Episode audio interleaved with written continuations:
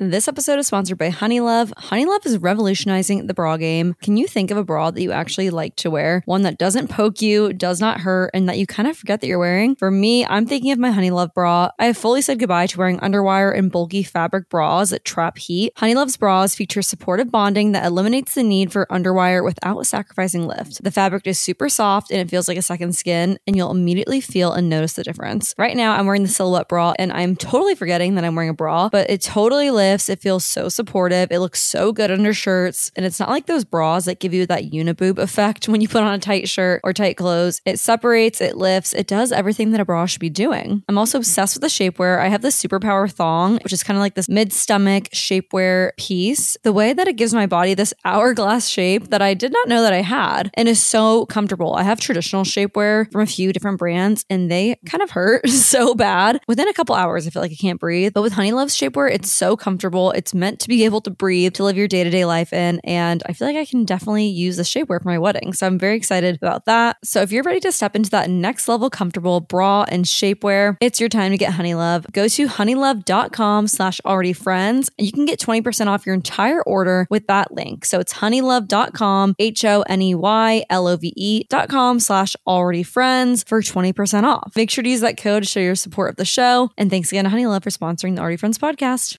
BetMGM has an unreal deal for sports fans in Virginia. Turn $5 into $150 instantly when you place your first wager at BetMGM. Simply download the BetMGM app and sign up using code Champion150. Then place a $5 wager on any sport. You'll receive $150 in bonus bets, regardless of your wager's outcome. And if you think the fun stops there, the King of Sportsbooks has plenty of surprises in store. Check out daily promotions, same game parlays, live bets, and so much more. Download the app in Virginia today and get $150 in bonus bets instantly from your first wager only at BetMGM. BetMGM and GameSense remind you to play responsibly. See BetMGM.com for terms. 21 plus only, Virginia only. New customer offer, subject to eligibility requirements. Rewards are non withdrawable bonus bets that expire in seven days. Please gamble responsibly. Gambling problem? Call 1 800 Gambler. Promotional offer not available in Washington, D.C.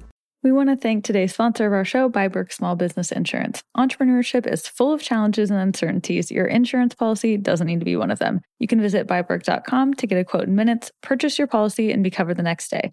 Policies start as low as $35 a month. You can also call 1 866 757 4487 to speak directly with a licensed agent who will gladly help you through the process and answer any questions you might have. Thank you to biBERK Business Insurance for being a sponsor of the Already Friends podcast. And as always, we'll link this in our show notes as well as on our website if you guys want to check it out.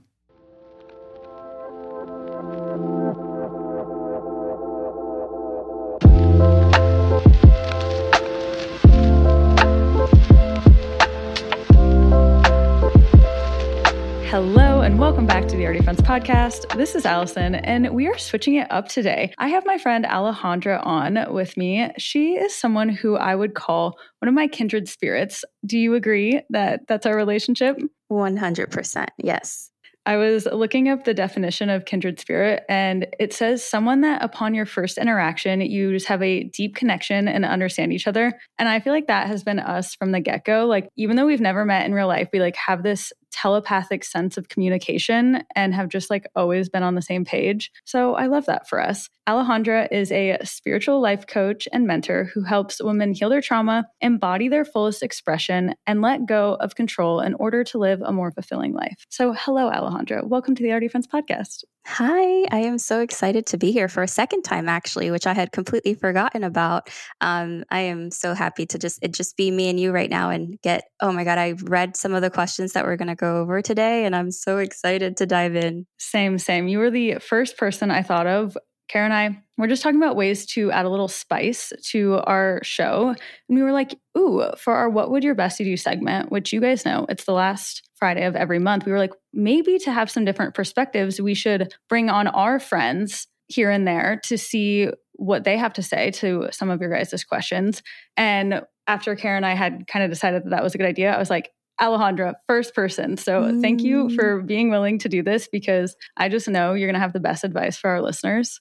Oh, yay. Yes. I, I find that we always reach out to each other, like when the other person is also thinking of the other person. And so I think it was so wonderful. I was just reaching out to you about something, and then you were thinking of me for something. And it just, this whole thing manifested itself. So it, it worked perfectly. No, it literally is. It's almost spooky because we'll be like, wait, no, I was about to message you. How did you do that? yeah.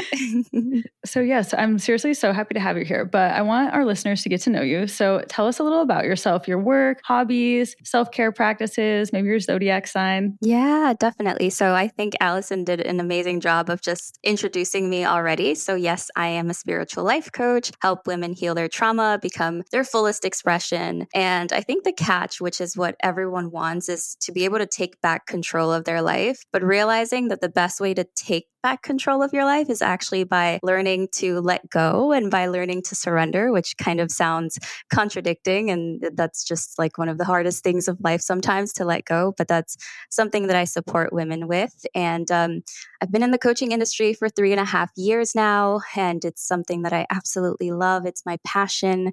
I have been a healer and in very much connected to my spirituality for about 10 years now. So I'm definitely an old soul. I, I fully believe that I am a Capricorn sun Virgo moon uh, with a sprinkle of Aries rising fire. And um, I love to also say that I'm a manifesting generator in human design because I feel like that definitely encompasses who I am. I literally love to work for fun and I thrive under structure and discipline and planning. And I used to have some deep perfectionist issues back in the day that I've worked through so much. So I totally understand any perfectionist out there. And um, my hobby hobbies are very much like Capricorn Sun, Virgo Moon ho- hobbies, I feel, because I feel like my hobbies are basically my rituals, like my self care practices. And right now, what that consists of is meditation, um, journaling, EFT tapping, reading, doing somatic practices. When I'm doing my rituals, I feel like I am the like my fullest expression. That's when I feel my best. So, yeah, that's a little bit about me. I love that you said like that's what's fun for you because as everyone is so different in this life, I have a Capricorn moon. So I also, like you said, like the organizing and working is fun for me. And I feel like if if people are comparing each other like to someone else that maybe has other hobbies that are not working and organizing they might be beating themselves up like why am i not disciplined why is this not fun for me but for us like that is us living in our most aligned self that helps us feel good. And when we're not doing those things, for me personally, that's when I'm like, okay, I'm kind of feeling ungrounded. My life is in chaos. What is going on? Oh, yeah. Totally. I feel like some people would just, I think growing up, I had a hard time doing all the fun things that other people did. And I felt like I needed to do it because it was just the thing that everyone did. But I never really resonated with it because I would just prefer to do my own little like grandma thing since I was so young, which is such a Capricorn Virgo thing because we are like kind of known as like the grandparents of the signs. And so I think embracing that now as an adult is so great because now I just know that this is, this is, this is what like keeps me full and makes me feel amazing and exciting and I don't have to not do it just because other people don't do it or don't get it or don't think it's fun. Like this is my fun. And I know Allison, you get me with that too. Yes, 100%. Okay, so right now, tell us a little bit about what you've been up to, maybe like the last week, last month. This I know you're in a season of transition, so share as little or as much as you want about where you're at right now. Yeah, I am in a huge transition in my life right now. Actually, maybe I'm kind of towards the end of the transition. I feel like I went through most of the transition at the beginning of this year. And I don't know if your listeners resonate, but a lot of my community resonated with like the first three to four months of the year. Like everything that people had planned uh, for like how their year was going to go just completely changed and everything just turned around and that's kind of what i experienced like all the plans that i had for the year just flipped completely within the first three months. And it felt like my world was coming down, everything was crashing down. But it was such a huge learning lesson. And I went through like a huge ego death. And, you know, if you know me, then you'll hear me talking about this more because this is what I've been sharing a lot on my Instagram. I'm just a completely different version of myself today, like embracing my highest self to a level I've never really reached before. And it's just so empowering. It feels so beautiful. I definitely had to go t- through the breakdown, like the really rough parts of it at the beginning of the year. But because I was able to move through that and be facilitated through that, it really got me to this huge breakthrough that I'm in in my life where it's like so much abundance. I feel so much gratitude for everything. I feel so connected to myself, to the world. It's just the most beautiful uh, transformation that I've experienced thus far. And yeah, it's I'm I'm just in like a beautiful high on life right now, and and it feels so freaking good to be here. Oh my god, I literally have so much goosebumps for you, for your community, and for myself. Like that is just how my year has gone too. And I'm in this like pinch me stage of my life right now where I'm like I'm so happy and fulfilled and aligned that I'm I'm not like waiting for the other shoe to drop, but I'm just like, wow, it has never been this good and this clear before that I'm almost like tripping, like, wow, I, this whole time it could have been that good. I didn't even know that was possible. Mm, yes, I think I so resonate with that because I'm in this space in my life now where I'm so not worried about the future. Like I have goals and things that I want to manifest and things that I want to happen. But for the first time, I have no attachment to it because living right now in my present moment feels so empowering, so beautiful, and so fulfilling that that's all that I can focus on. Like truly just being present. Like I am not, like I know the things that I want in the future are coming when they're meant to come. And so, and I know we know this and we hear this often, but sometimes it's hard to actually embody that. And I'm, I can confidently say that now I'm in that space of like, I'm just not worried about the future. I'm so in my present moment and it feels so amazing. I quickly want to circle back to how you said ego death. I also experienced that. It's very humbling. And I know oh, that yeah. we will go through many ego deaths in our lifetime. To someone listening that maybe is unfamiliar with that term, could you kind of explain what that means to you? Yeah, totally. So when I think of ego, I think of the word just identity. And we all have different identities that we play in our life. Like we are we could you could be the daughter, the the mother, the sister, right? Or the coworker, whatever role identity or titles that we give ourselves is like different egos that we have. And an ego death is like letting go of, of an identity that you're clinging onto. And so for me, I let go of an identity that was serving my lowest self versus my highest self. And I fully let go of that version in my, of myself. And so it felt, it feels like a death because when you identify and attach so strongly to something, you believe that it is all of who you are. And then when you no longer have that part of you, there is like a grieving process because there's a part of you that misses that old version of yourself. Um, and so it's considered like an ego death because you're really letting go of a version of you that uh, although that version of you may not have served you, you were attached to it or addicted to it in some ways.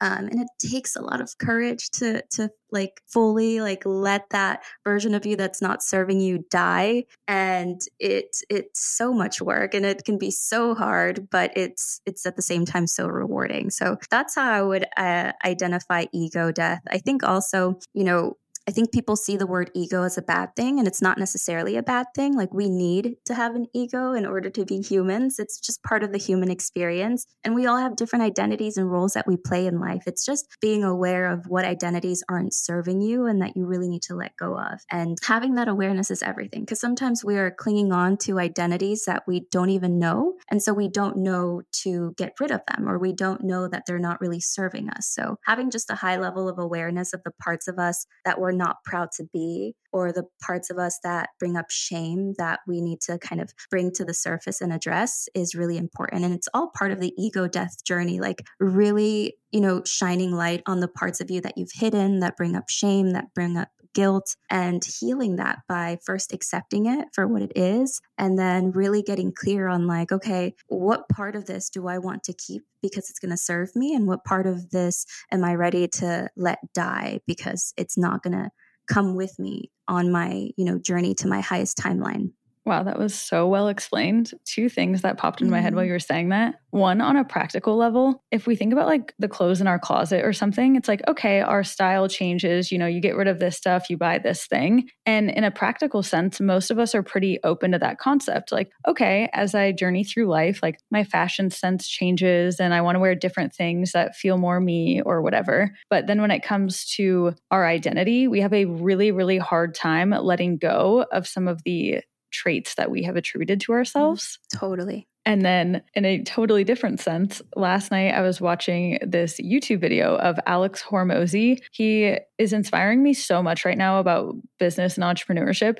And in this video, it was all about being a boss of a facility. And he said that a lot of times, as a business owner, your dream life is on the other side of having a few hard conversations with employees that you have that are actually not helping your business get to where it needs to be. And then I like paused the video and I sat on it and I was like, okay, let me reframe that for myself. So often, our dream life mm. is on the other side of having a couple really hard conversations with ourselves about who we need to be, mm-hmm. who we want to be, how we want to show up, and kind of building mm-hmm. off what you said, like letting go of in order to get where you want to go. Yeah. Oh, totally. I fully agree with both parts that you just shared. I think we're constantly evolving. And so we must go through many ego deaths in a way because our values are constantly changing. Things we believed in the past, we may not believe in now. Um, we're just constantly changing, and that's perfectly normal and fine. And it just takes having those tough internal conversations because it's so much easier to just ignore them and keep moving forward. And I think, you know, kind of like a good way to see what parts of you you may need to let die, what identities you may need may need to go, you may what parts of you may need to go through an ego death is just taking a look at like your vices, any sort of like addictions, any part of you, any patterns that are going on in your life that you that like just they're patterns, they keep showing up in your life, but they're not serving you, right? Go deep within and ask yourself, like, why are these things continuing to show up in my life? Or why am I so pulled to doing these things over and over again? Like, what parts of me am I not tending to or am I feeding that are not serving me? And that will give you some of an idea of like, where you could get started. Does that make sense? Yeah, absolutely. It also makes me think of the quote, Why are you sticking up for your excuses? Like, why are you rooting so hard for this part of you that doesn't want to continue into your future or whatever your dream life is? Why are you sticking up so much for all of the reasons why it won't work? Yeah,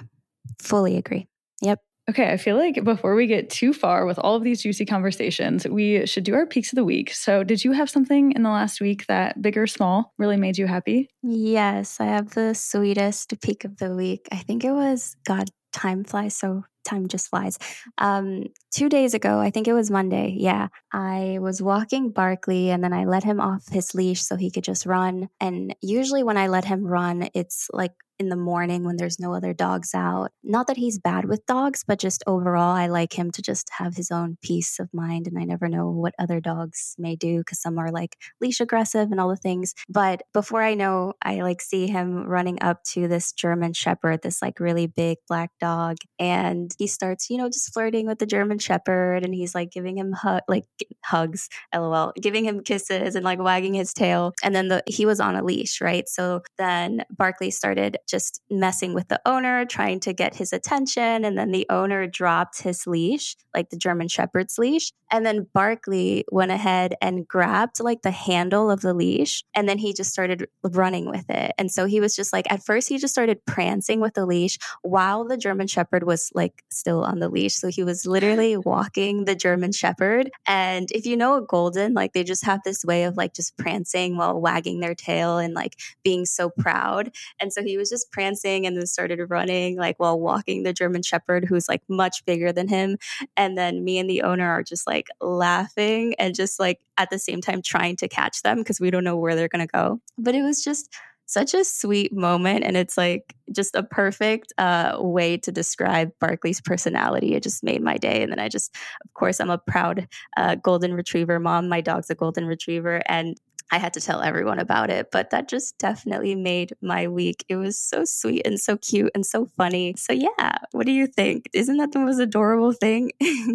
That is so cute. I definitely relate. Peaches keeps me so present sometimes. Like, you know, when you're just like a little overwhelmed or work or something, and then you look at your pet and you're just like, you're so cute. I love you. Oh my gosh, I can't tell you the amount of times I just cry because I just can't imagine life without my dog. And I know there's so many memes about this of like dog owners just like crying, bawling, like not knowing what to do without them. Meanwhile, the dog has no idea what's going on and they think we're crazy. Um, but yeah, that's me all the time. How old is Barkley? He's three. He's going to be four in two months. Oh, you've got plenty, plenty of years left with him. I know, but like my brain thinks it could end any day. And I'm just like, oh my gosh, please don't. It's such a horrible thing that dogs get to, you know, die before the owners do. I wish it were opposite. But anyway, we could we could talk, we could have dog talk on another episode. Animal communication and how amazing animals are to helping us just see things yes. from a different perspective. Could not agree more. Okay, mm. my peak of the week was also just a very normal, everyday thing. I went over to my friend's house on Sunday night. They're a married couple, and I just adore both of them so much. Like, I equally look up to them and love to learn from them while also just like shoot the shit and we all vibe so well. So, truly just hanging out at their house, eating dinner, and we always have really good conversation. But they had this little card game. I don't know what it was called. I feel like there's been quite a few iterations on the market these days of these card games that are like conversation starters. You like draw one and they have mm. really thought provoking questions. So, we played that, and there was some really good questions that got us going down a whole bunch of rabbit holes. Oh, I love that. That sounds so good. I love having just like in depth conversations and just getting to learn more about friends and just, yeah, I, I love that whole experience. And I love those card games because they really bring up ideas that you just wouldn't have thought of. Same. And sometimes it's like the card can ask a question that maybe you've always wanted to know about someone, but weren't just going to like point blank ask them. And it's like, oh, yes. well, the card got us here yes, totally agree. I love that. okay. So, a couple of our listeners' peaks of the week. First, I'll lead with Miranda. She said, getting one on one girl time with my bestie. Her boyfriend was out of town. And in parentheses, said, she said, her boyfriend is great. She just really wanted some one on one time with her girls. So, I love that for you. Yay. And then Lindley said, having the most supportive friend helped me through a rough patch. I can totally understand, you know, the the immense support that it is to just have friends there by you, like there by your side when you're going through something so rough. So totally sending you all the healing vibes, Lindley. And Shannon said, I tried mushrooms for the first time and loved it. Not podcast appropriate, but had to share. you guys know I'll read all your mushroom submissions because I truly feel like podcasting is like the one place where you can like really openly discuss mushrooms. So I'm really glad that you had a good experience with it. And then there's Glee. Glee said I stood up for myself by talking to my coworker and setting some boundaries. Yes, you go, my love. That is amazing. Uh, there's nothing more empowering than setting up boundaries and just like really doing what's going to serve you. As always, send in your peaks of the week on our Instagram story box every Monday at Already Friends Podcast.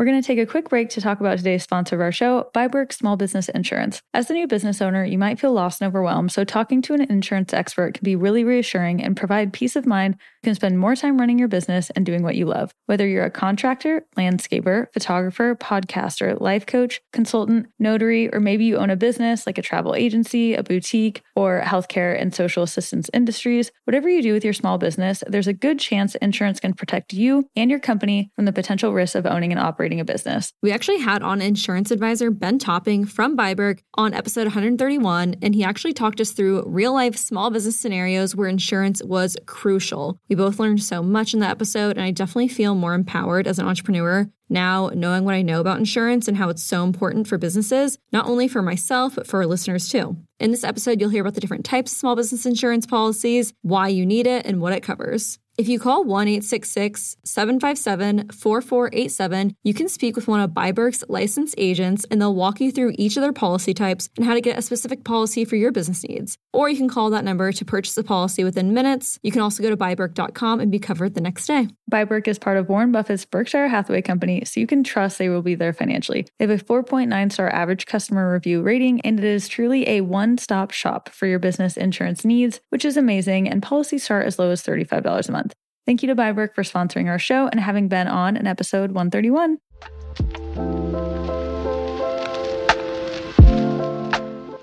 And so, with that, we can segue into the what would your bestie do questions. So you guys submit these on our website, alreadyfriendspodcast.com. And then there's a tab, WWYBD. And there's if you scroll down, there's a box there and you can type in anything that you've ever wanted to ask us. It's all anonymous and we compile the questions and just save them for each month's what would your bestie do. If we haven't gotten to your question yet, we will at some point. We promise there are a lot of them.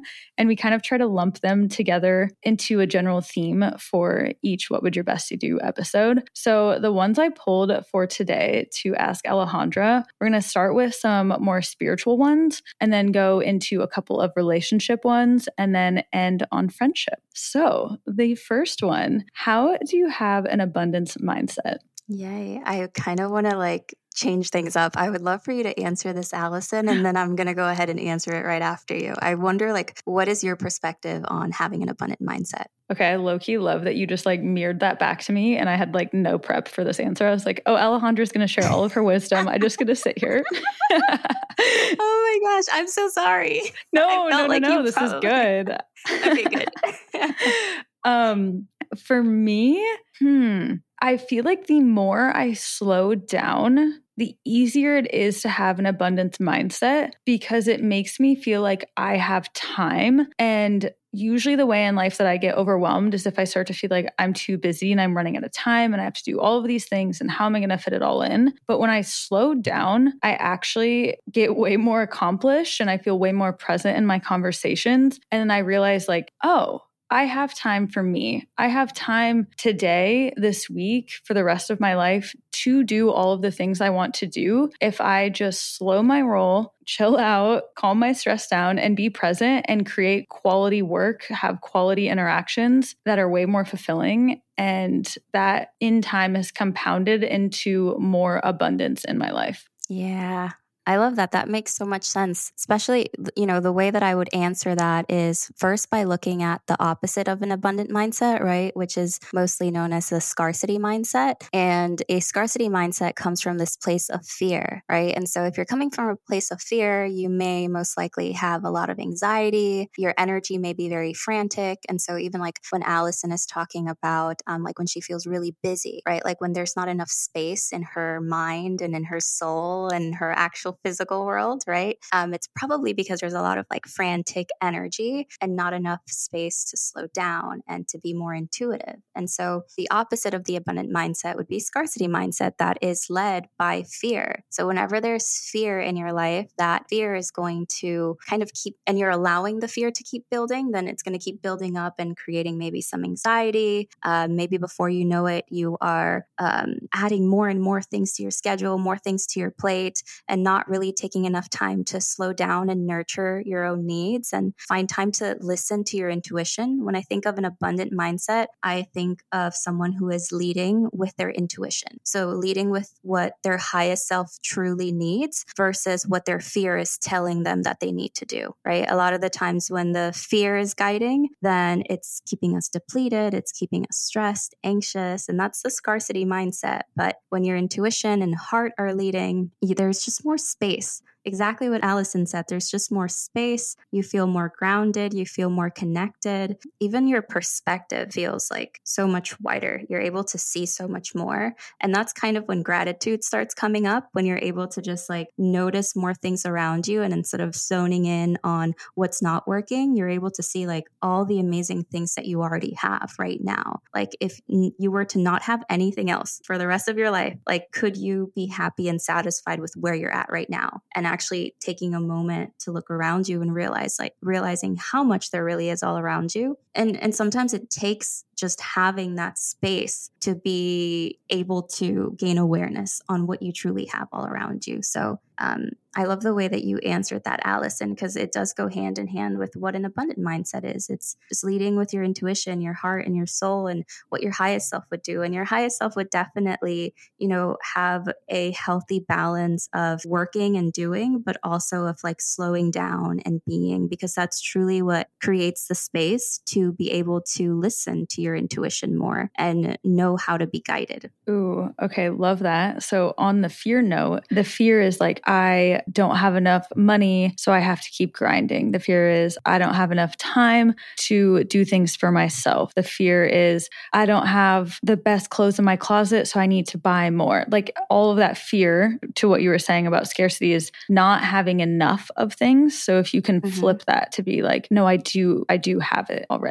I have the mm-hmm. time. I have the things, I, I have the space. Yes, totally. Okay. Next one tips on avoiding gossip and not talking negatively about others? Mm, this is such a good one. I mean, honestly, every single question is so good. Um, when I read some of the questions before this episode, I in my head I was like, I could literally do an episode. I don't have a podcast, but I could literally do an episode on every question individually because there are so many avenues that you can, like, so many different ways that you can break this down into. Okay, but how to avoid gossip and not talk negatively about others? I think, you know, we've talked about, I'm glad that we actually talked about ego death at the beginning of this episode because when there's a part of you that wants to gossip, there's a part of you that wants to feed your ego. There's a part of you that feels some sort of satisfaction around talking about someone else. And it's usually bad, right? It's usually, it's usually uh, placing judgment towards someone else. And so that usually comes from a place of like wanting to feed your ego because when we place judgment on someone else or share something bad about someone else, there's kind of like a part of us that feels good that we're not that person. So we almost feel like a little bit better about ourselves because someone else is doing or going through something worse. And so we feel this need to, to share that coming from a place of lack. It, I feel like this is all interconnected with what we've talked about so far, right? So, like coming from a place of lack, of scarcity, of not feeling enough within yourself gives you this like feeling of needing to gossip, right? Of like projecting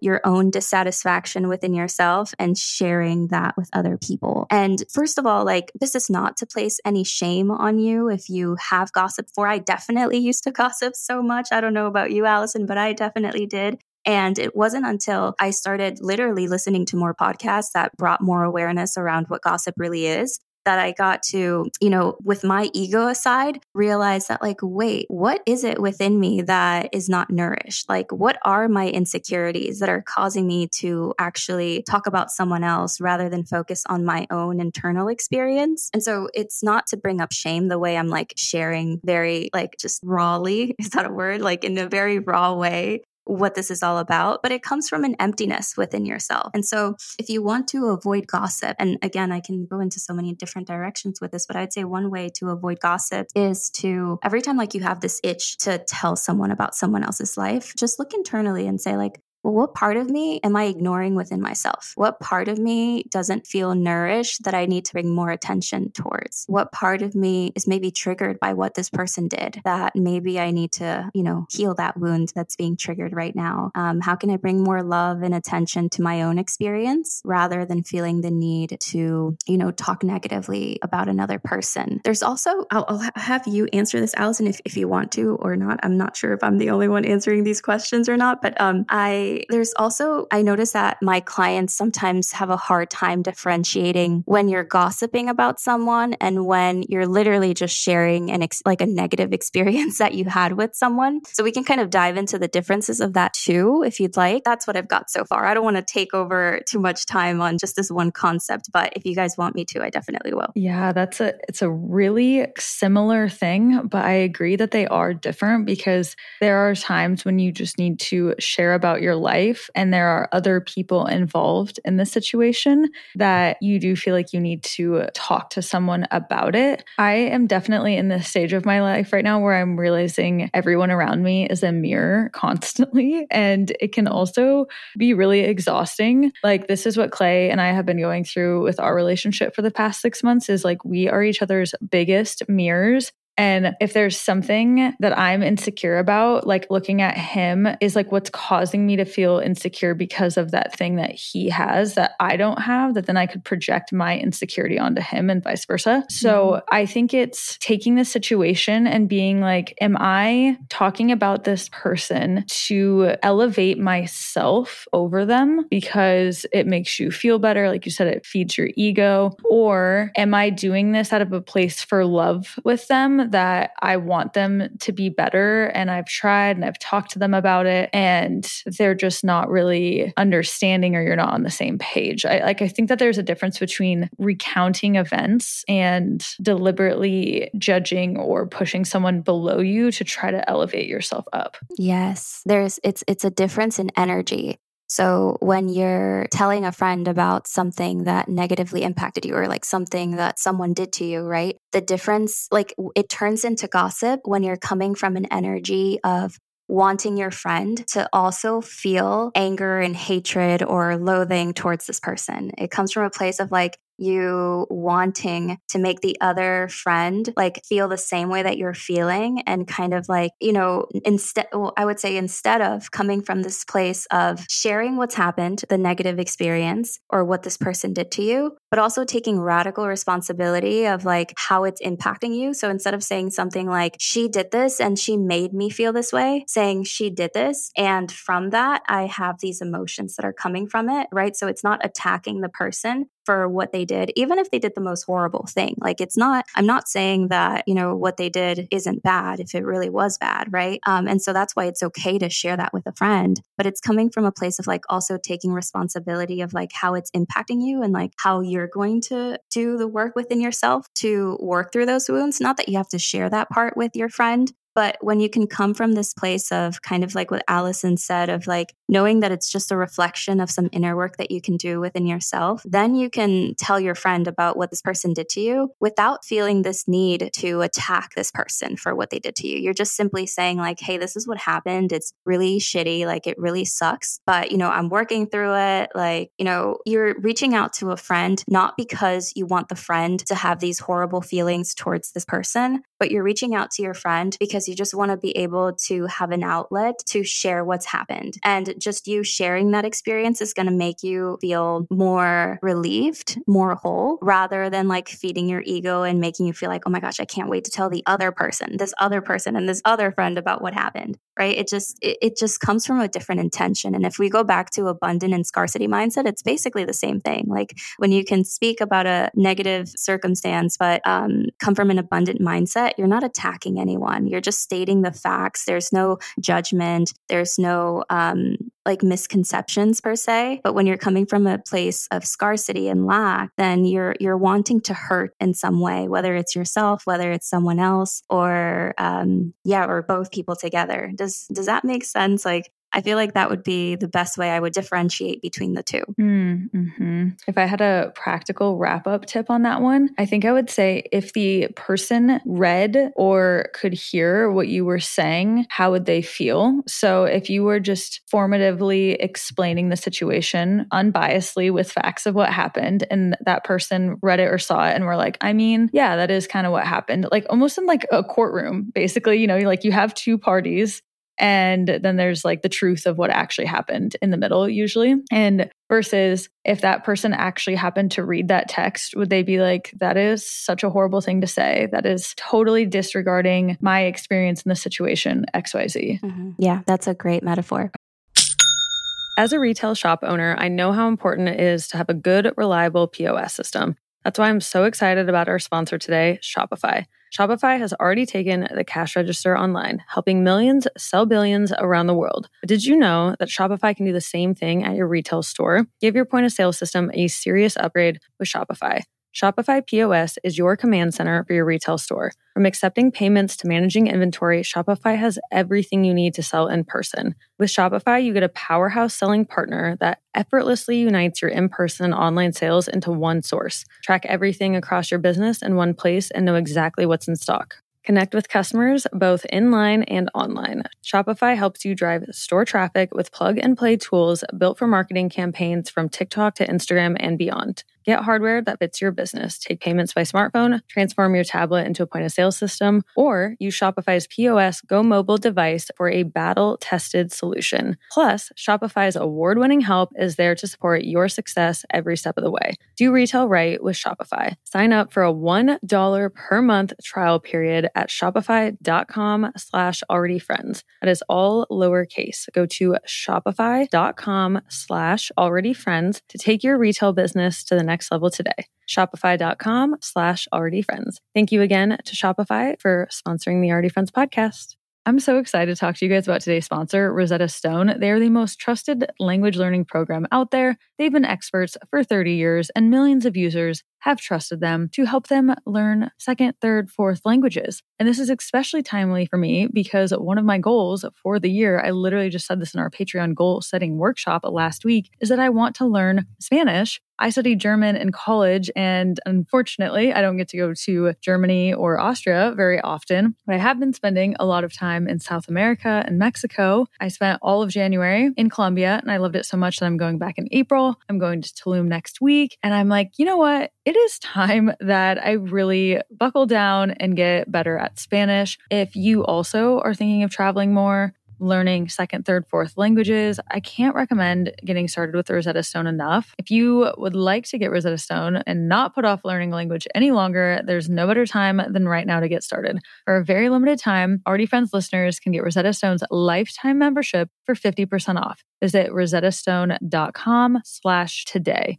That's 50% off for unlimited access to 25 language courses for the rest of your life. Redeem 50% off at rosettastone.com today. And thank you to Rosetta Stone for sponsoring the Already Friends podcast and helping me in my Spanish language learning journey. All right, real quick, we want to tell you guys about one of our sponsors, Factor. Factor's delicious, ready to eat meals make eating better easy. Wherever tomorrow takes you, be ready with pre prepared, chef crafted, and dietitian approved meals delivered straight to your door. You'll have over 35 different options to choose from, including keto, calorie smart, vegan, veggie, and more. We absolutely love Factor. I cannot even tell you how delicious these meals are, guys. And I just love that you just throw it in the microwave, it's ready in two minutes. I've had some crazy busy weeks lately, and all my free time, I'm wedding planning, I'm trying to eat right for my wedding, and Factor makes it so easy to do that. They have high protein meals, which I love. I'm trying to hit those 30 grams of protein every single meal, and Factor meals do that time and time again. They have delicious snacks, smoothies, and more. I love the coffee and chocolate breakfast smoothie. It's a protein smoothie and it is so delicious. I just can't tell you enough of how good and delicious Factor is. It's seriously the real deal. And if you guys use our code AlreadyFriends50, you'll get 50% off. Again, that is Already Friends 50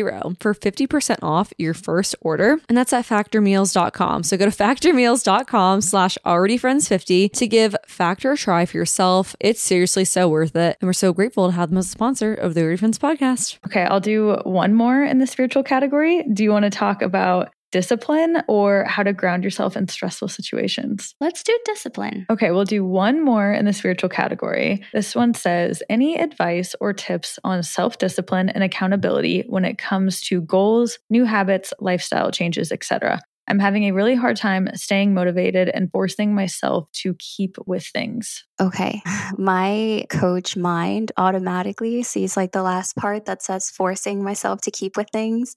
And in my head, I'm like, well, you're forcing yourself. And that's why it's not working because you shouldn't do it with mm-hmm. force, right? And I think that's the mindset, the societal mindset and conditioning that we have around like you know when it comes to consistency and discipline you have to be so rigid and so structured. And um, it makes people have this this weird relationship with the word discipline. Like it makes it feel so much more unattainable like so much further away from them than what it truly is. Because i fully believe that discipline actually sets you free. And most people would think that discipline you know keeps you in this box and you're constantly going and going and going and you never stop. But in reality like it just discipline discipline brings more flow and more freedom into your life. And so, I guess one thing that I would start with, like one advice or one tip that I would give you, would be to change your perspective around you know, setting goals and um, showing up consistently and being more disciplined and realizing that it doesn't have to be something that's so rigid and structured that it could. And, and like, if you were to approach this with more self love and self acceptance, you're most likely going to go way further in your journey towards consistency and discipline and all the things versus if you were to come from the space of like, I need to force myself to do it. And, you know, you're kind of being that like super harsh, like gym coach or something that's telling you, like, keep going, like, don't stop. You have to, you know, keep moving forward and hustle and hustle because that's just so not sustainable for our human bodies. And yeah, eh, that would be my first step to just reframe how you think you can get to a place of more discipline and consistency. It doesn't have to be hard. It's like that saying of like the, it's like the have tos versus get tos. If you change your perspective and make it a, I get to do these things versus I have to do these things, just that change in, in, in words makes such a difference in the energy that you're moving with. And then, you know, I have a program called the Three C's Method, and one of the three C's stands for consistency. And so I would like to say, flips hair, that I'm really good at just supporting women in the area of like finding more consistency. But I can give you tips and tricks and tools, but I won't do that on this episode. Instead, I will tell you what the real root of the issue is when you're finding it hard to show up consistently for yourself. And the real root of that comes from healing your trauma. The reason why people don't show up in their lives at the pace that they'd want to, with the confidence that they'd like to, and it's hard for them to build new habits and embrace more of their highest self and just feel more accountable, it's because there's a part of their past, of their trauma that they haven't healed. And so there's a part of them that doesn't feel worthy of becoming this new version. It doesn't feel safe. It doesn't feel comfortable. And as much as like your conscious mind may say, like, but I have to do this, this is what's for my highest timeline, your subconscious, if your subconscious mind is not healed, if you haven't done the work to heal that part of yourself, then your subconscious uh, leads 95% of your reality. Your conscious mind only leads 5% of your reality, which means that a lot of the work in your healing journey starts at the subconscious level. So if you want to show up and start being more disciplined, more consistent, like it actually is not enough to just be consciously aware of you wanting to do that. You actually have to be subconsciously programmed as well to get to that space. And so that starts by really working at the internal level, working on your internal experience of healing your trauma, of really connecting with yourself at soul level, of embracing your core values and the belief systems that you want to rewire at the subconscious level because you we most likely or for the most part we have disempowering belief systems at the subconscious level that we have to rewire. So it really takes going to the root which is healing your trauma rewiring the subconscious mind and like i said just shifting or reframing your belief about around what it takes to be more consistent and more disciplined. Start there and then everything else that you can find in books which is like all the tips and tricks around being more consistent and disciplined, all of that will come so easy. The reason those things don't come easy as for at first is because we try to do the external things first without addressing the internal experience. So focus on what I just gave you, the the advice and tips around your internal experience. And I promise the external parts, the moving forward with the tips and the tricks and all the things, that will become so much easier. Oh my gosh. You and I like need to have five hours to just go on all of these side conversations because you saying that I'm like, yeah.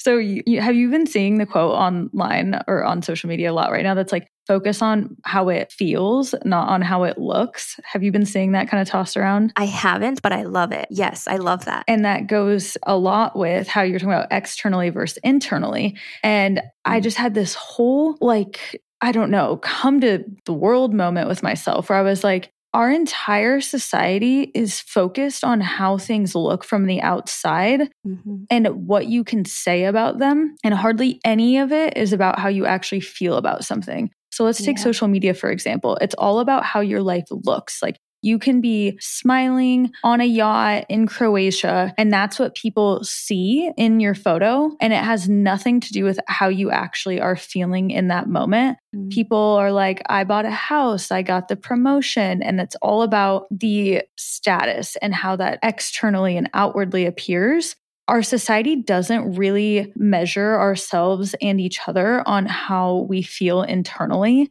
Like, mm-hmm. I feel like there needs to be a Black Mirror episode where rather than social media being a visual app, what if it was like you, it's somehow connected to your brain and it uploads to society mm. how you're feeling. Like, imagine, mm-hmm. not saying that we should do that or we need that, but mm-hmm. imagine if that was the route that our society evolved, how different that would change people's actions. Yeah. Oh my gosh. I feel like that would be, it could be, I mean, anything could go both ways, but the, the empowering way that I'm seeing it is people actually being more aware of their thoughts so that because they're acknowledging that like if I'm having all these negative thoughts and all these people are look like listening to all these negative thoughts that I'm having, right? Like I need to change it. It kind of becomes more motivating to change the thoughts. But no, I think that's like an amazing idea of like a Black Mirror episode for sure. But no, I, I resonate with this heavily. And I'll say this just very briefly. But at the beginning of my coaching career, when I started taking on clients,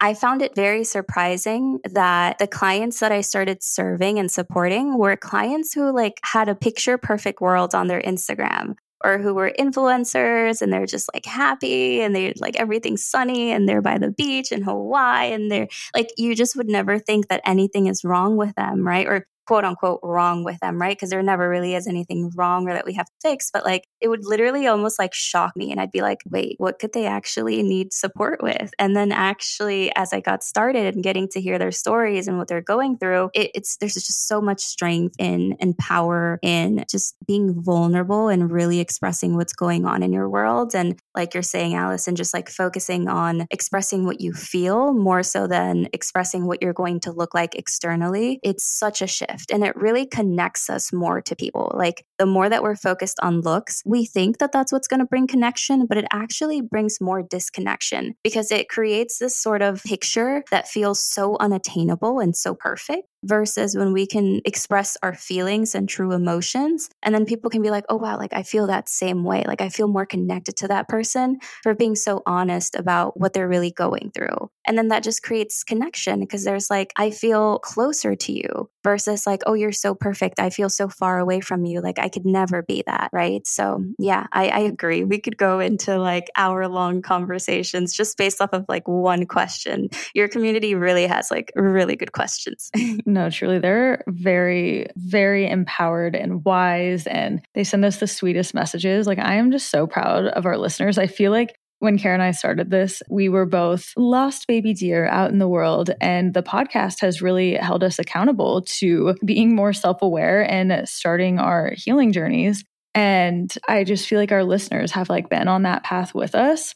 And I kind of want to circle back to what you were saying. Like the tangible tips about how to stay more consistent are only a, a small piece of the puzzle if you don't fix what's underneath that. Mm-hmm. I just couldn't relate more to that. And even if you think about it from a business perspective, if you had, or a house, let's say a house, if you had a shaky foundation, you didn't build a good foundation for this house and you just kept growing it and growing it and growing it bigger and bigger, well, then it's going to crumble eventually. And that's how we are as well. And for years, many of us had this shaky foundation from whatever we have been through in our younger years. And then we just keep piling life on top of it. And the more you pursue your dream life or you're trying to get somewhere, the more obvious it's going to become to yourself that you haven't built a strong foundation. And there are so many times where it sucks, but it, you just have to deconstruct what you've built and step back and rebuild from the ground up, heal that trauma, and build a strong house for yourself. That was like what I had to do. I opened New Wave in 2020 and I thought that I was like good. And then, wow, I really realized I have a lot of work to do on myself. I have a lot of honest conversations I need to have with myself, a lot of trauma to heal. I just need to take a step back. And when you are on the path, like, I mean, all of us have these busy lives and we're doing all of these things it kind of sucks when you have to take this step back and be like, okay, what is quote unquote wrong with me that I need to unpack and discover so that I can move forward. And I just want to say the like year that I took to really focus on myself. I went to my 200 yoga classes. I went to the desert with my mom. I had these hard conversations. I had friendship breakups, like all that really shitty stuff will pay off so, so, so much for years to come if you're just willing to put in the work for a little bit of time. And I'm sure, like, as this is your program, that you have, you could not agree more. Mm-hmm. Yeah, 100%. I love the way that you just express that. I think it's beautiful. And all I can say is yes, I'm like snapping over here, just shaking my head. because your program is 12 weeks? Yes, yes. And it's it, sometimes it's hard to believe that in 12 weeks you can really unpack so many things that are going on in your life. And so I think it's so important to say too that like your healing journey is never ending. You're always going to continue to work on more and like your dis- you never get to a place really where your discipline is at like its max or like, you know, cuz like there's always something that's going to keep changing and evolving and a part of you that's going to want to tweak your routine and you know, make it a little bit different. Or maybe there's days where you're not going to want to have any discipline, and that's okay too. So, yeah, like my program is 12 weeks, and what that's focused on is like really giving you the tools to navigate just getting to a place where you can heal your trauma. And, you know, the main reason people come to me is because they want to be more consistent, they want to be more disciplined, and they want to feel more confident and you can read up like in any book or you can just research you know the tips and tricks to have more confidence and um, be more consistent but it really starts from nourishing your inner experience. And i think that's the part that uh, we take for granted or we're just not taught about in our society. Um, so we focus so much on the external doings versus how we truly feel about things. And you know if you don't have a good relationship with discipline and consistency why would you force yourself to have a good relationship with consistency right? Like it's just creating more resistance. And you think it's like getting you closer to having a better relationship with it, but it's actually putting you like making it so much more unattainable for you because you're already coming from this place of like, I need to force myself to do this. I don't want to do this. But if you can change that mindset and actually build a nourishing relationship around discipline and feel like excited to start your day and get your task done and move forward with your ritual in the morning, like it, it's such a mindset shift, but it really, it's not just as simple as like, okay, now I think about it differently. It takes so much inner work and breaking free from all the insecurities and self sabotage that's stuck internally and is stopping you from really just showing up as your highest self. Yes, 100%. And I feel like when you're in that stage of forcing it, you're doing it because you think that you should be meditating in the morning, that you should be getting X amount of hours of sleep, that you should work on your hygiene, that you should go for the hot girl walk instead of actually truly wanting to do those things because you care about your human vessel or you realize how much better XYZ self care practice makes you feel. And mm-hmm. the more that I've like worked on myself, the more I just actually want to do those things from a place of love rather than thinking like, okay, well, I should go for this walk because studies say it'll make me feel better. Now I can recognize, I literally said it to Alejandra before we hopped on. We were like, okay, talk soon. And I was like, okay, perfect. I'm going to go for a little walk because I know that I will just be more well spoken if I can go clear my head for a little bit, get some sun on my skin, not doing it because I should go for this walk. Mm, yeah, beautiful. Okay, I feel like this is a good time to move into the relationship questions because this person said, I just got broken up with, but like in a big way. My fiance broke up with me 31 days before the wedding. How do I learn to be okay by myself again? First of all, I totally feel for you, my love. I am sending you all the healing vibes, all the love, all the love, all the self love. I ended an eight year relationship a year and a half ago. And I totally understand how hard it is. I can only imagine how much harder it must be you know, a month before your wedding to have, you know, a relationship ending. I did read this question before doing this episode and I I put myself in your shoes and I was like, I could hear all the great things, like all these it's kind of like how I answered the other one, what we just talked about where I was like, I could hear all the great things, but if I was going through a breakup, what I would really want to hear is this. And that is that just don't ignore what you're experiencing right now. And like, give yourself grace. Like, give yourself grace to feel the grief that you feel, the sadness, the anger, the pain. Yes, there are so many great tools that will help and support you in your journey and towards more self love and towards really healing through this breakup. But like the very first part of a breakup that we must really acknowledge and, and give nourishment to is the part of us that like feels broken, right? And, and it's not that we are broken because you're definitely not broken, but it's the part of you that does feel that way. And you have to just shine light and sit with your grief and your sadness and your pain. Because if you don't, it's kind of so similar to the previous question if you don't address this and just do all the great tips and t- tricks and tools to move through a heartbreak, you're still going to be ignoring like something that's so much deeper. And it's always going to be within you unless you're fully able to release those emotions that you really want to release right now. And so it's important to sit with these emotions, but not dwell on them. Dwelling on them is when you are so fixated on them that you that it's like it almost feels like you can't do anything else outside of just being in those emotions. And I know that can be really hard when you're going through a heartbreak, but try your best to almost as if you were someone else experiencing it, if that makes sense. Like try to see yourself as like a different entity and seeing yourself experiencing grief, but not fully connecting, like not fully being that person that's experiencing grief. Wait, does that make sense, Allison, so far? Maybe you can say it in a better way.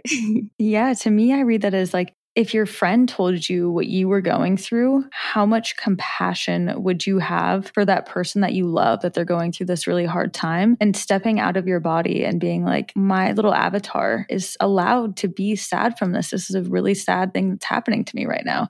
And yes. that's just the reality. And in time, it will get better, but recognizing that that's where you are in that moment. Yes. I love the word avatar. Yeah. It's like almost seeing yourself as like an avatar who is experiencing these emotions, but you're not fully attaching to these emotions and you're not necessarily giving these emotions meaning. Remember that your emotions aren't facts and they don't need to have a meaning. So it's just simply feeling the emotion for what it is. I would say, I almost like don't want to say anything else, just aside from the fact that like your biggest priority right now is just to give yourself the space to feel and fully embrace these deep emotions that you're feeling. And I totally understand that it is not easy to sit with these emotions. Definitely hard. And your body may try to ignore it, or you may want to do things that will numb you from these experiences. And, you know, you may, if you have, for example, like a flight trauma response, you may want to do other things and keep busy and not address what's truly going on. But it's just going to keep like a snowball effect. It's just going to keep building, right? Like the more you ignore these things, the more that it's just going to keep holding space in your body, the more you're going to notice patterns that aren't serving you and they're just going to keep showing up in your life over and over again. So just do the work now by just allowing yourself to access like every spectrum of your humanness. And sometimes all we crave is to be happy and joyful all the time that we forget that. And this is something that I learned so deeply after my breakup. And that is that you will only experience love and joy to the level at which you've experienced grief and sadness and shame and guilt. You can only experience a higher vibrational emotion to the level that you've experienced the complete opposite, because that's what allows you to know the difference. And so when I was in a place of so much grief and so much sadness, and I fully allowed myself to feel that without attaching to it and just allowing myself to have that human experience, it brought about so much joy and love and happiness to a degree that I had never felt in my life. And it all came from within me. It didn't come from anyone else giving it to me or from me seeing it from anywhere outside of me. It all came from within me. And so that is my biggest tip or advice for you is to just be with yourself right now, sit with yourself. Like, honestly, don't even focus on the doings, just be with yourself. If I could give you one more tip is um, Jay Shetty's book, Eight Rules of Love, is a really good book that could probably really support you right now in your journey if you're wanting to, you know, just pick up a good book that can support you. I actually just read that recently, and it was like the way he breaks down this book is so supportive on understanding first how to find love within yourself, then how to seek love within others, and then how to give your love and be of service to the whole world. Yeah, that's how I'd answer that, my love. And again, I am sending you so much love and all the healing vibes. And this goes for anyone whose question I've answered. If you want to go deeper, feel free. I'll share my information at the end of this, but feel free to message me and we can go deeper. Because trust me, I can talk so much more, but I want to be able to also go move through everyone's questions today. But um, I'm here for any help or support that you may need. You can just DM me at any time. Okay, love a good book rec. I will definitely add that to my list. I also just have to shout, like, of course, you and I being on the same wavelength. I went on a podcast last week called Just Go With It. If you guys want to want to go listen to that, I talk about emotions, my experience with microdosing, and my experience as an entrepreneur. And literally verbatim, I said that exact same thing about emotions that the highest you can feel an emotion is like the lowest you can, and went on a little bit about it. So, of course, you and I just mm, are so it. in sync as always. of course. um, I have a follow up clarifying question though about releasing the emotions once they're done serving you. Do you have like um, a go to way that helps you release those emotions? For example, for me, I started boxing and it's really helped move the anger anger through and out of my body. Do you have any ways that really resonate with you? Yeah. I mean, the reason that boxing works for you is because it's somatic, right? So anything that is connecting you to your body really helps and serves you. So for me, it could literally look like shaking, like I'm literally just jumping up and down and shaking. It could look like dancing and really being so present in my dancing, connecting to my body, noticing where I feel pain, moving those parts, connecting to my energy, not caring what it is that I look like, when I'm dancing, but simply being in the presence of what parts my body feels like it needs to move and where my energy feels like it needs to go. Any sort of somatic exercise, like right now, I'm actually currently doing these free EFT sessions with my community right now. So we had one a couple hours ago. But EFT tapping is a great somatic exercise as well. Somatic just means connecting the body to the mind. And so a lot of our trauma and a lot of the emotions that we feel, they're stuck in our body. It's stagnant energy right? And so, in order to release them, it's important that we're working with the body in order to release it because it's not enough to just talk about it. This is why sometimes, like, although therapy is absolutely amazing, but sometimes talk therapy doesn't serve the the purpose of really helping someone heal their trauma because it's so important to work with the body. And so somatic work allows you to connect with it. And it could be as simple as like massaging your body um, checking in with the parts of you that feel tense in the body giving that those parts reiki like some healing energy. You could just visually imagine yourself bringing some healing light to certain body parts. Again, shaking, what else is there? Shaking, dancing. You talking about shaking? I know I saw a TikTok talking about how, or may, it was honestly probably you. like toddlers throw like that very full body tantrum when they're not mm. getting their way. And as adults, we have self censored our so, ourselves so much to not use our body to express in that way and mm-hmm. how you said, you know, you get up and you shake and you dance. If we did that more in the safety of our own homes, how much that would help us in our day to day to just move that through our body. 100%. Like a, three year old. yes. We're just used to like storing everything that hurts us, everything that brings us pain. We kind of just store it in the body and not address it. And we need to release it through the body. So I'm glad boxing works for you. And um, yeah, so like a specific method that works for me is dancing and, and shaking. But any way that supports uh, body work will be very healing for you. You can also just like Google somatic practices and get some more ideas. But that is the best way to work with the nervous system and, and bringing safety to the body, which will help release those really dense emotions that you may be feeling. Mm, I'm so glad we finally got to talk about somatic healing on this podcast. I was like, I know it'll come up at the right time. And this was it. Trust the process. okay. Moving into friendships.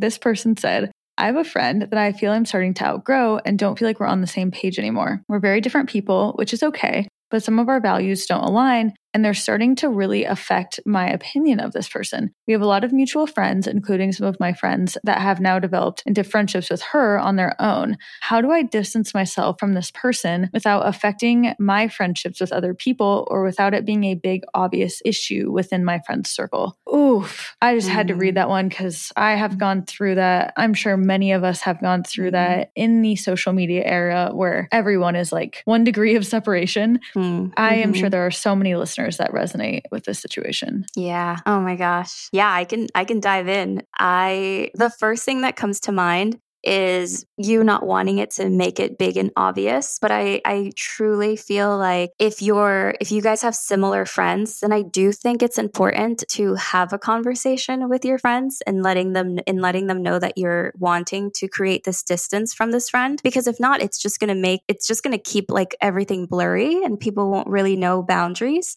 so I guess uh, like the first tip or the first step would be to get clear on what you want your boundaries to be. So I know you're not wanting to make it obvious, but you kind of do have to make it obvious because if, you know, your friends are going to be going out and inviting both of you and then you're just not showing up anymore all of a sudden, then they're going to be like, "Well, why isn't she showing up?" And then you're not clearly communicating that it's because this other girl is there. And so they need to know so that you they can then kind of, you know, make decisions based on like, okay, we're going to, you know, invite uh Sally to this and then invite Megan to this, but we won't invite them together, you know, things like that. But also, before communicating this with them that you're wanting to create distance with this person, create the boundary of like, are you okay with being at events with this person? Like, could you just cordially say hi and be good with that and just hang out with your other good friends? Or would it really be that triggering for you where you would not want to be anywhere near this person? I think your friends really need to know that so that they know when they are creating events or hanging out together. They know how to kind of navigate that with you guys. And then it seems like you're pretty, like, it seems like you've made your decision already that you want to distance yourself from this person. If there is a part of you that is still maybe not quite sure if you do want to create distance with this person, I would say that it's definitely worth a shot to try communicating with this person letting them know, you know, the ways in which you feel like you guys have grown apart, letting them know maybe like what it is that you are seeking in a friendship and seeing what their response is, seeing if they're open to nourishing the relationship a bit more, right? Because you never know. They may they may feel the same way about you. And, but maybe both of you have this like bit of yourselves that also want to make the relationship better. And so maybe just being able to communicate this can actually bring you guys closer if that's something that you want to do. Although it does seem like just the way you phrase this that you've made your decision to no longer uh, be friends with this person. Those are two things that come to mind right off the bat. Allison, what do you have for this? And I'm sure some more things will come up for me. Okay. So I feel like what makes relationships and friendships hard with this is because there's two people that kind of have to agree on the dynamic and you're like tiptoeing around. But if you think about other areas of your life, like let's say matcha, for example, just like a silly little thing. Like I, you guys know, I love my matcha. And then a couple months ago, I went to this coffee shop. I love trying new coffee shops and I got a matcha that like really grossed me out. They like made it really sugary and I I don't I like my matcha very earthy. And then I just like couldn't drink matcha for like three months. I don't know. I just like it grossed me out. And then I had one like a month ago because some sweet listener Venmoed me for a matcha. And I was like, you know what? I'm going to go get a matcha. and I was like, oh my God, I've missed it. I loved this so much. And I feel like sometimes with our friendships and people, like if you get any too much of one thing, like you're just going to kind of get burned out from it for a little while. And it's okay to take a break from something and return to it when it feels right again. Like mm. I loved yoga last year and I did so much yoga and then I needed a little break and now I'm like back on my yoga game. And I just feel like it's not normalized enough to just take a little bit of time off from a friendship and be like, there's nothing really wrong here. I just need some space for a little bit. And could we reconvene when it feels right again? I actually did that with a friend last year and I completely owned all of it. I was like, dude, I love you so much. Like, this is not personal at all. I'm just so overwhelmed in my life and like, I'm not in a good place and I just don't feel like I can be a good friend to you right now. And I want to put the longevity of our friendship at the forefront of this and sacrifice a little bit in the short term. So if you would be okay with us just like not maybe hanging out for like 6 months or something while I like work on myself and work through this, like I want to be friends with you until we're 80. like I just need like a little bit of time. And thankfully, she is a very wise and understanding person and was just like, you know, I am hurt but like I completely understand and I want that for us too. And now we're like back as better than ever. And I feel like if we hadn't done that, we could have ended up maybe having a big fight or it turning into something else because I wasn't honest about where I was in the friendship. That is so powerful. Allison, we're the same person. Yeah, I literally had the same experience where my best friend of 15 years, you know, she was going through some things that I wasn't fully supportive of. And so I had to be honest with her and telling her, like, I love you so much. And I know we're going to be friends and sisters forever. But right now, like, I just don't feel like I can fully support you because, like, my own beliefs around what you're doing is stopping me from being a good friend to you right now and, like, really being there for you. And so I know that I need to like take time and space to just figure myself out and work through any triggers that are coming up for me based on what's going on in your life. And I just would not serve and like be a good friend to you if we continue to be friends. And we stopped talking for, we actually did this twice. The first time it was like for over a year. And then the second time was for six months. And we've come back together again. And like we're like closer than ever once again. And like she was so respectful and understanding. And I get that that's not always the case. Like, if someone isn't really aware, it could be mm-hmm. really, it could be an attack to just be like, I'm not your friend anymore, or like, I want a break. Like, that could be really hurtful to hear. So you also have to be like a little discerning of where you feel your friend is at. She may not fully understand this. And again, I think this just goes back to placing the boundary that you want to set. Do you just want to break from her or do you fully just not want to be friends with her? Or do you want to have a conversation with her and see if there are things that you guys can nourish? Because you mentioned that some of your values don't align and your values don't have to be exactly the same as the other person's. It's actually good to have different values, but obviously not so different and so far apart either. So I think you just maybe have to do a little bit more like soul searching and, and getting closer to what kind of decision and, and boundaries you want to set. And that will help you navigate whether, you know, to have a conversation with her, to or no, just to simply know what kind of conversation to have with her and your other friends. Amazing. My last thought on it be to also use this time as an opportunity to make some other friendships that you know everyone you meet we all just have this like domino effect on each other of things. And i think being within this friendship circle you might be in a little bit of a bubble. And if you go out maybe meet some people in, in some totally other areas of your life. And I think that that might just help you realize that maybe the situation is not as, it doesn't need to carry as much weight as maybe you're making it feel like it needs to. Like everyone is so busy in their lives and not to diminish that like your experience like obviously this is bothering you um but like you said you didn't want to make it a big issue within your friend circle and like maybe if you go hang out with some other groups for a little bit that time and space will kind of help it will give you the time to figure out how you want to navigate this other friendship circle. Yeah, I love that. What one last bit that comes up for me is um and you can do whatever you want, my love, but I think that for good karma, I think if you do choose to distance yourself from this person, just let that person know. Like it would there's nothing worse than like being ignored and not knowing why you're being ignored or like someone taking distance from you and you not knowing like why or what happened or what you did or maybe if they're going through something. And I think there's so much more accountability and responsibility. And it's just so much more intentional to let the other person know, like, hey, I am doing this. And it's not because you're like asking for their approval. Uh, like, even if they were to be like, no, this isn't happening, like, you're still going to move forward with your decision, but it's giving the other person like some sort of like, you don't even have to go into details or reasoning. You could simply just say, like, hey, I'm just letting you know this is the space that I'm at. And, you know, I do want to create some distance. But I just think for good karma, just be able to communicate with the other person, you know, where you're at and your decision rather than just like randomly ghosting them and leaving them with nothing. Cause that can feel just not good.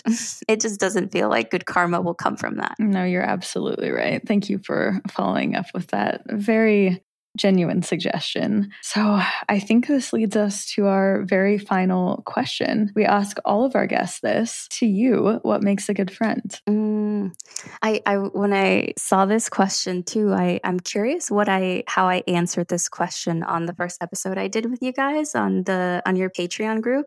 Um, but maybe this is different. Maybe it's exactly the same. I don't know. But what comes up for me right now is what makes a good friend is someone who is understanding, someone who is aware of themselves and of others, who is loving, and most importantly, someone who is willing to nourish the relationship. After reading that book that I uh, recommended to you guys by Jay Shetty, he talks about how like there is no perfect partner in a relationship. It's just simply one person choosing, it's like two people choosing each other and deciding to make it work, deciding to be there for each other. And so there's ho- this whole illusion of like, this is my w- one person or like my twin flame, when in reality, it's like anyone can be perfect for each other if they're both willing to make it work and, you know, continuing to grow and heal in their journeys together. Right. So I think it goes the same way for good friendships. It's like, if your friend is willing to nourish the relationship and they are uplifting your journey and you're uplifting that theirs,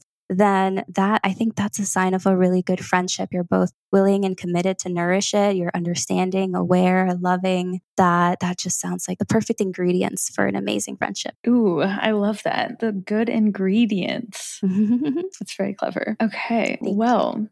This was amazing. We could do so many follow ups to all of these questions, mm-hmm. and we didn't even get to half of them on this list, which I knew we wouldn't because I know. there's no way that you and I could just give a one sentence answer to anything. It's just not in my being. Oh my gosh. And this was me trying to be quick with my responses, guys, because I could have gone in, in so much more depth. You got to start your own podcast. I would be the first listener. I will. I want to. I'm just, I don't have the space for it right now, but, and I don't want to necessarily create the space for it yet, but I will. I think sometime maybe towards the end of the year. But you did say you want to go on more podcasts this year. So while we're wrapping up into you plugging all of the things that you are giving the world right now and want to give, how can people find you, support you, et cetera, et cetera? Yeah. So find me on Instagram my first name, last name underscore Alejandra Duenas underscore. That's honestly for anyone who's asked questions. And maybe if you didn't get your questions answered and you'd love some support from me, please feel free to DM me. Like I'm just an open book and love just starting conversation with people. Um, so you can find me there on Instagram. I currently have quite a few programs available, but if you are listening to this uh, end of June, beginning of July, I currently have my number one baby, the Three C's Method, open for enrollment. It's the program that honestly, a lot of what we've touched on and covered on today, it would really serve you. Like a lot of the topics that we touched on, um, we really dive into inside of the Three C's Method. You can learn more about it via the link in my bio.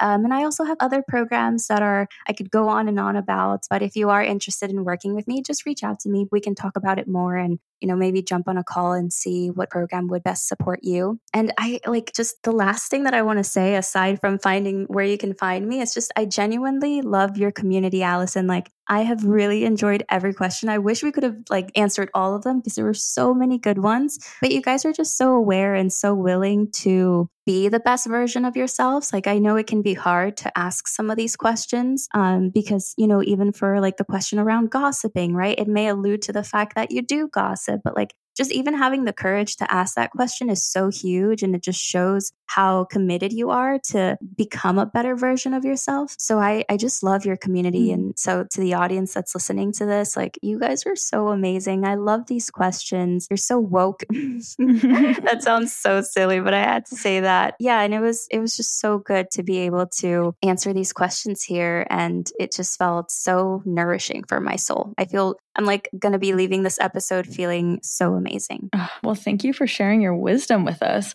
I also have to plug your newsletter because I love it so much. Even Aww. if we don't talk all the time over DMs or texts, like I just love getting your newsletter in my inbox because it feels like you're with me and I love, you know, hearing what you're up to and your little wise words. So, how can someone sign up for your newsletter? Oh my gosh. Thank you for reminding me of that. I have been on my email newsletter like game. So now I have Surrender Saturdays, where we talk about like somatic work and really releasing the energy that you have and bringing in more self care. Now I have Mindful Mondays, where we talk about how to like let go of the stressors of that Monday feeling and feeling more grounded.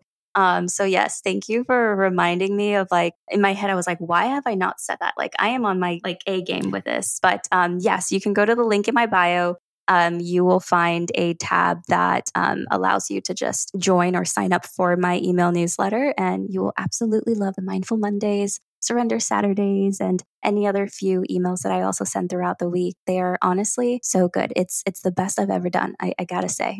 no, they literally are for free content. You guys like they're literally little mini books of just education and things to make me reflect on myself. Like you really do such a good job. You also have a few, um, not PDFs, but like, uh, and not even a whole course. What are the freebies in your bio? I know you have some of them. You're so cute, Allison. Thank you. Um, this is my marketing rep right here. um, yes, I am actually, like I mentioned earlier today, I did a free EFT tapping session. So, right now, the current free offering that I have that you can find in the link in my bio is three days of EFT tapping. They're super easy. It's just 10 minutes. So, it's just three videos that are going to be three, uh, that are going to be 10 minutes long. And we're diving into three main areas. So, the first 10 minute EFT tapping video is on literally finding more consistency and more discipline in your life. The second one is about embracing your fullest self, your fullest expression. And the third one is all about letting go of control and having a better relationship with just surrendering. Um, so you can access that via the link in my bio. And thank you, Allison, for just giving away all the things that I've got going on. oh my God, of course. I love supporting you. You're so easy to support. I, I feel like that's the sign of a good person is if you just want to support them, like I just want the world to hear your medicine. I want people to sign up for your courses. I want people to know about you because mm. you just have such a good heart and you truly have helped so many people that no strings attached. I just like want more Alejandra in everyone's lives. Thank you so much. I don't know why that makes me so emotional. That means so much to me, my love. And um, yeah, I I love all the constant support that you give me. Like you'll just share my stuff on stories and like I just randomly see you and I'm just like, "Oh my gosh, thank you. You didn't have to do this, but you're so sweet." So, thank you for all the love that you always give me and um, thank you for your audience. They're the best. Oh my gosh, and vice versa. Thank you for helping me and giving me good advice and coming on the show today. We'll definitely have to have you back on again because like we said, we did not even get through half of what we wanted to talk about today. Oh gosh, I would love to answer more of these questions on another episode. They were too good. and if anyone is listening that has their own podcast, you did say you want to go on more podcasts this year, right? Yes. If you are interested in having me in your podcast, I would absolutely love to honestly I, I love any direction that we go that we, that you may want me to go. Like even this direction of just like answering some questions that your audience has allison has been so so fun. Like instead of just like me just talking about me i love being able to support and just give wisdom and advice on podcast episodes. So yes, if you have a podcast and, you know, have really resonated with this and, you know, the connection that I've had here with Allison, yeah, just reach out to me. You can go on my Instagram. I would love to be part of your episode. I just, it's literally been two years since I interviewed in any other episode. So I figured it was about time for me to start putting myself out there again more. So I'm ready for it. And Allison got me to buy a little microphone. So I feel more ready than ever now to like do all the podcast episodes. You're a pro now. You have the microphone. There's no going back. Yeah.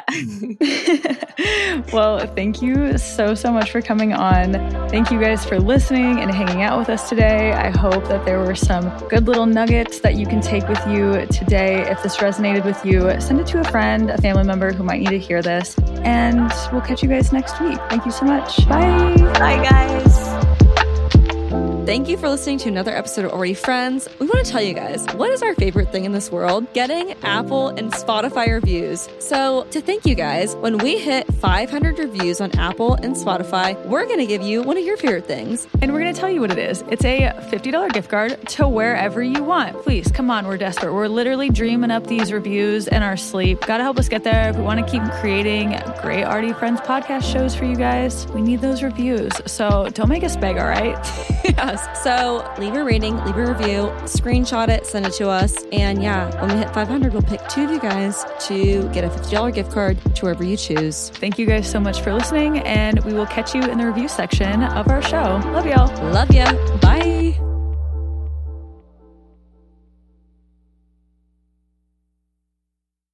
BetMGM has an unreal deal for sports fans in Virginia. Turn $5 into $150 instantly when you place your first wager at BetMGM. Simply download the BetMGM app and sign up using code Champion150. Then, place a $5 wager on any sport. You'll receive $150 in bonus bets, regardless of your wager's outcome. And if you think the fun stops there, the King of Sportsbooks has plenty of surprises in store. Check out daily promotions, same game parlays, live bets, and so much more. Download the app in Virginia today and get $150 in bonus bets instantly from your first wager only at BetMGM. BetMGM and GameSense remind you to play responsibly. See BetMGM.com for terms. 21 plus only, Virginia only. New customer offer. Subject to eligibility requirements. Rewards are non withdrawable bonus bets that expire in seven days. Please gamble responsibly. Gambling problem? Call 1 800 Gambler. Promotional offer not available in Washington, D.C. Say goodbye to your credit card rewards. Greedy corporate mega stores, led by Walmart and Target, are pushing for a law in Congress to take away your hard earned cash back and travel points to line their pockets. The Durbin Marshall credit card bill would enact harmful credit card routing mandates that would end credit card rewards as we know it. If you love your credit card rewards, tell your lawmakers hands off my rewards. Tell them to oppose the Durbin Marshall credit card bill.